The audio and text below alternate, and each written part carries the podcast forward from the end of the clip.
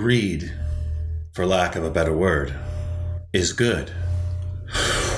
Incorrect, Mr. Gecko! Today's process is this why Gordon Gecko was wrong. Sit back, relax, let's light that lantern. Well, hello there, Rangers. Wade Skalski here, lawyer, online entrepreneur, and your guide to the understory. Because this place is filled with monsters and bandits, here comes your first warning. Although I am a lawyer, this podcast is not for legal advice. Work with me, you must have a signed agreement.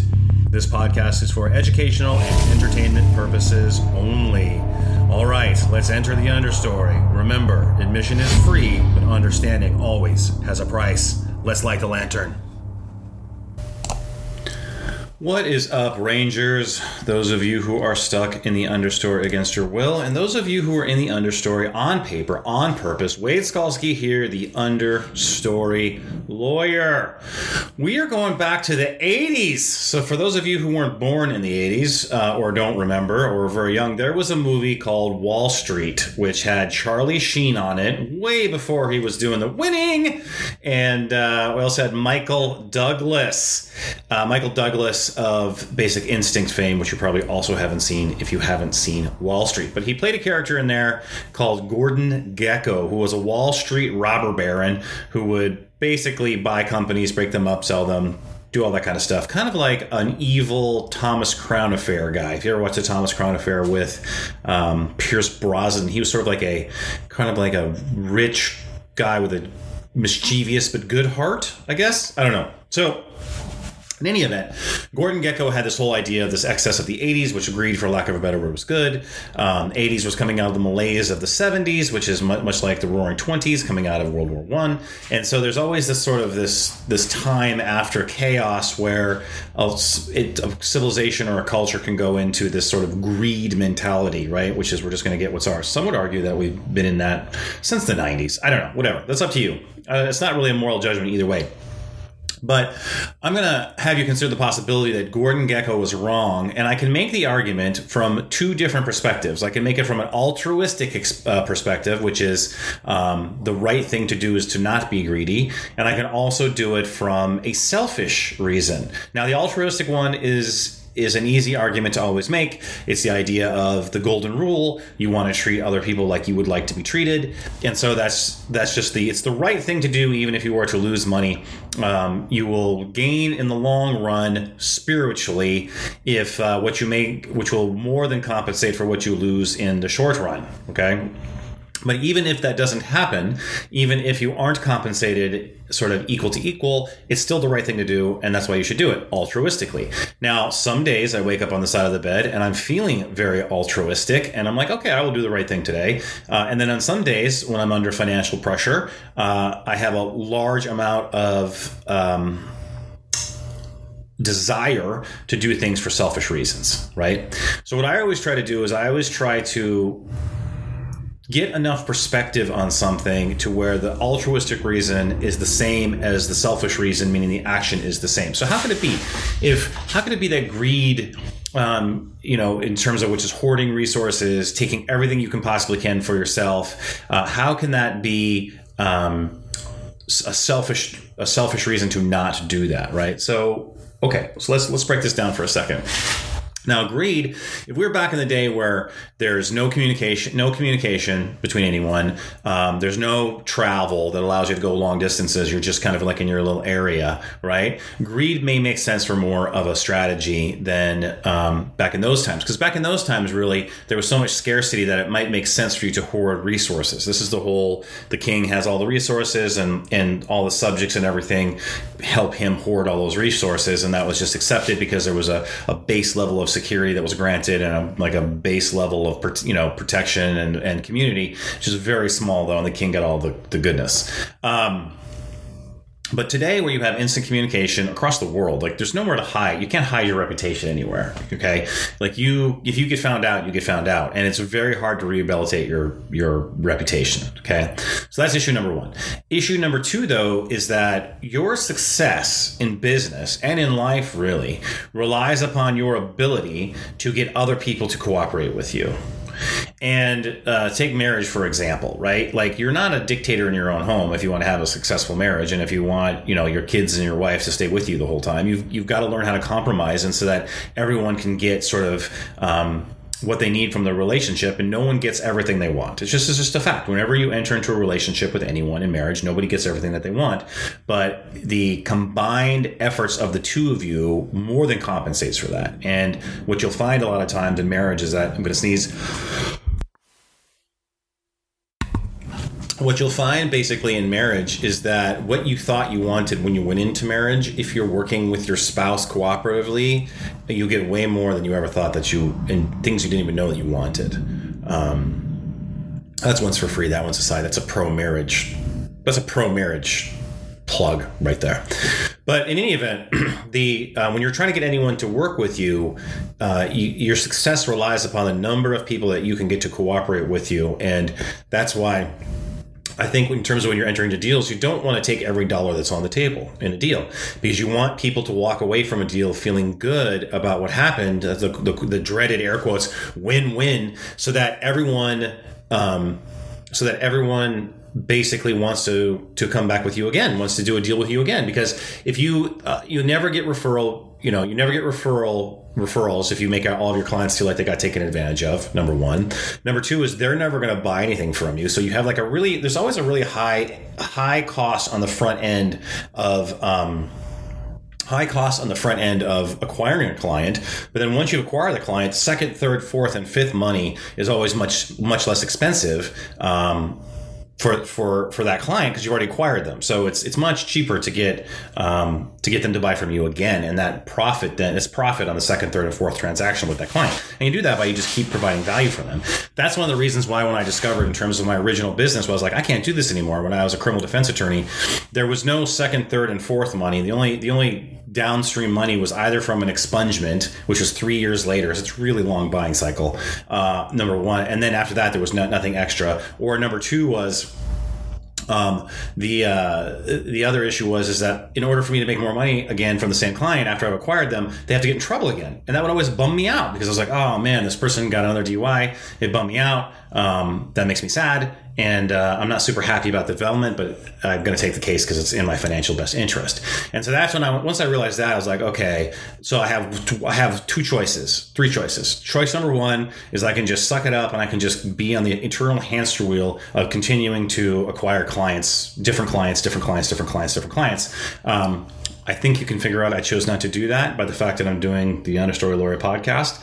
Uh, issue number two was or choice number two was is that i could create some product for my clients post conviction so i could do some service i could do some um, or some tangential service i don't know like credit repair or um, uh, some information product for job search with a conviction, something like that. And I really had no interest in doing that because it was it was too far afield of, of basically kind of my skill set, too far afield of what I wanted to do. I was like, I don't really want to do that. Or third was going a completely different type of law, and that's when I was like, okay, we're going into trust and estates, we're going into um, basically business legal business consulting. So so right now we're, we're deep in the trust and estates, the, the building of that. That's the core business, and uh, and then we have information products that we front end on that for client acquisition to provide value, but then sets up sets up multiple streams of income, multiple times for that person to purchase. And so that's why, like on the front end offer, why the, the book that I'm writing, um, I keep changing the title, but the book that I'm writing uh, is going to be free plus shipping, right? Because you want to give a lot of value up front, right? Then the course is, I can't decide what the price point of the course is going to be, but all of that's going to lead then into the supply side of the, of the value ladder, which is the trust and estates work. And so that there's a long arc where clients can come, prospective clients can, can come in and out of there. But then once any point that they come in, either in the book or in the course or just straight to the legal service, there are subsequent things that I can market to them that we can keep working together and it can keep being a win-win. But if I'm super greedy and I, I like max out the course and max out the book or max out the trust and estates, then I have to keep reacquiring clients. And then there's no lifetime value. There's no continuity to the business. And uh, that's not a really good model. So greed actually makes your life a lot harder let me say that again to you. Greed selfishly actually makes your life a lot harder. And when you're young and you have a lot of energy, maybe you don't notice that. Um, you know, and, and, it doesn't even have to be in business. Like you can be greedy with, you can be greedy with like in competition, like you want to win every single game, right? And you, you, you, you play every game like it must be won no matter what, to the point of where like you're no fun to play with and then you can't get teammates to play with you. No one wants to play with you. And even if you're super, super, super talented, the moment that your talent dips, because it will, because Father Time is undefeated, the moment that your talent dips, people won't want to play with you anymore. They'll only play with you if you commoditize your teammates. They'll only play with you as long as you are valuable to them in a commodity sense. There's no loyalty in that respect, and um, and so like loyalty it's funny. The only person I've ever seen in, sports ever get away with this is LeBron James, and regardless if you like him or don't like him or whatever, is that his his level of talent has remained so high for so long that he actually can do whatever he wants. Like he can he can move from team to team. With he's just won his third championship with his third different team. No one's I don't think anyone's ever done that. Uh, maybe Robert Horry did that. Maybe see Spurs, Lakers. I don't know, whatever. It doesn't really matter, but never, no one's ever done it as the main guy. People have been, you know, support players and done it, but no one's ever been the main guy. So LeBron is in this weird state where he kind of gets to do whatever he wants. But once, once his talent level goes down enough to where he can't play anymore, then I think that mercenary moving around, um, isn't going to hold him in good stead, right? Like he's not going to get the Kobe giant contract when Kobe couldn't play anymore because Kobe earned it. Um, now I'm not saying mercenary in a bad sense and I'm not judging LeBron. I'm just saying it as a as it's a he's commoditized himself more with his talent because his talent's been so high. He's just done whatever he's wanted to. I think that's obvious. I'm not saying it's good or bad. I'm good for him. Like I think people should be allowed to operate in business however they want, and he should be able to, to take his talents to to wherever he wants. Um, and I'm not mad at him for it. I just think there's a downside to that, and and there's you got to find that balance between um, doing exactly what you want and then also making it a win-win for everyone else. Now Anthony Davis thinks it's awesome because Anthony Davis gets a W, um, but I don't know.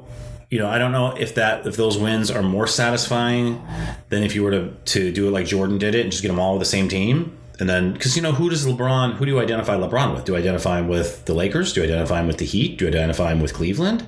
Like I don't identify him with any of those teams really, because I think if he would have stayed in Cleveland, you could have identified him with Cleveland. But once he left and go to Lakers, like who's who's his team?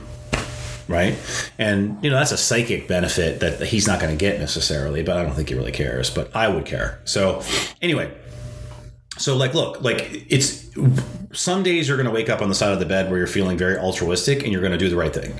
Some days you're going to wake up on the bed under stress and pressure and you're you're going to have the pressure to do a selfish thing. And so if you do the work before you get in that situation and you realize that the altruistic play and the selfish play are the same thing, then it's you just don't ever you're always you're acting always going towards your ranger mission. You're always acting and going in the same place. And with enough perspective, almost almost every single thing is the is is almost every single altruistic play is the selfish play, except for personal except for physically personally sacrificing yourself. Um, except for physically personally sacrificing yourself to save someone else like you die. Because then that's obviously like the selfish thing is to live um, the altruistic thing is to sacrifice yourself for someone else. But that almost never happens ever. Like 99.9% of people in the whole world will never be placed in that situation. So other other than that, ex- that exception the rule basically is is that um, with enough perspective the selfish move the altruistic move is almost always a selfish move and that just makes it really easy to operate. And that's that is a, a heuristic that I helps me a lot because I'm an incredibly selfish person because I'm a human being. Like anyone that tells you they're not selfish is lying to you. Now they may be not selfish on certain days, but just like look, if you ever have kids, you certainly have get selfish about your time. You know, in, on occasion. Like there are times you're trying to, especially working from home in the quarantine, there are times where you're really trying to um, you're really trying to get something done and your kids are like right? And they're fighting about blueberries and you have an instinct to be selfish with your time. Um, tomorrow i'm going to go more into divine interruptions and um, i think it's a, a, that's a really good tool to actually show you how to not have those feelings for interruptions. Um, but the the altruistic thing is is to inv- the altru I won't I won't step on the lead step on the lead. The altruistic thing is is honestly the self is uh, in those situations is also the selfish thing to do too. So what I want you to do is take out your ranger field journal. If you don't have a ranger field journal what I want you to do is take out a regular journal. If you don't have a regular journal for the love of God go buy yourself a journal. But for right now what I want you to do is I want you to buy um, I want you to take out your unicorn trapper keeper from the fifth grade. And what I want you to do is I want you to write down um, something that you struggle with and just write down altruistic and then selfish. And then try to make those two things the same with enough perspective so that you always act the same for that thing that you struggle with. And just remember, there is no end if it's in the path to understanding.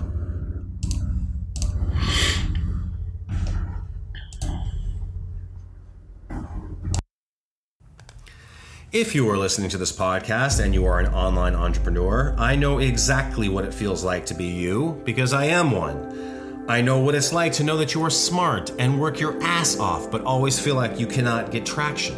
I know what it feels like to have your spouse support you outwardly, but on the inside, they're saying to themselves, Is this going to work? And I know that you want to create something in business, but you always end up chasing the same dollar over and over. Or maybe you want to create something in the arts, but you feel like you shouldn't play there. So you wander in the forest, stuck in the understory.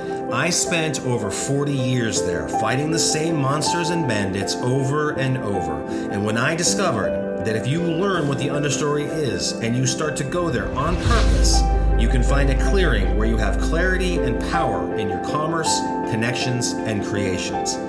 You handle the forest like a badass ranger with the proper mindsets and skill sets that you need. Not once chosen for you by some guru or your parents, but chosen by you on paper on purpose. We can walk the understory together, but I cannot find you unless you raise your hand and say, I'm over here. Subscribe to my email list at understorylawyer.simplecast.com. Let's find your clearing together, a place free of entanglements, a place with a bedrock foundation, and a place where you set the boundaries, not anyone else.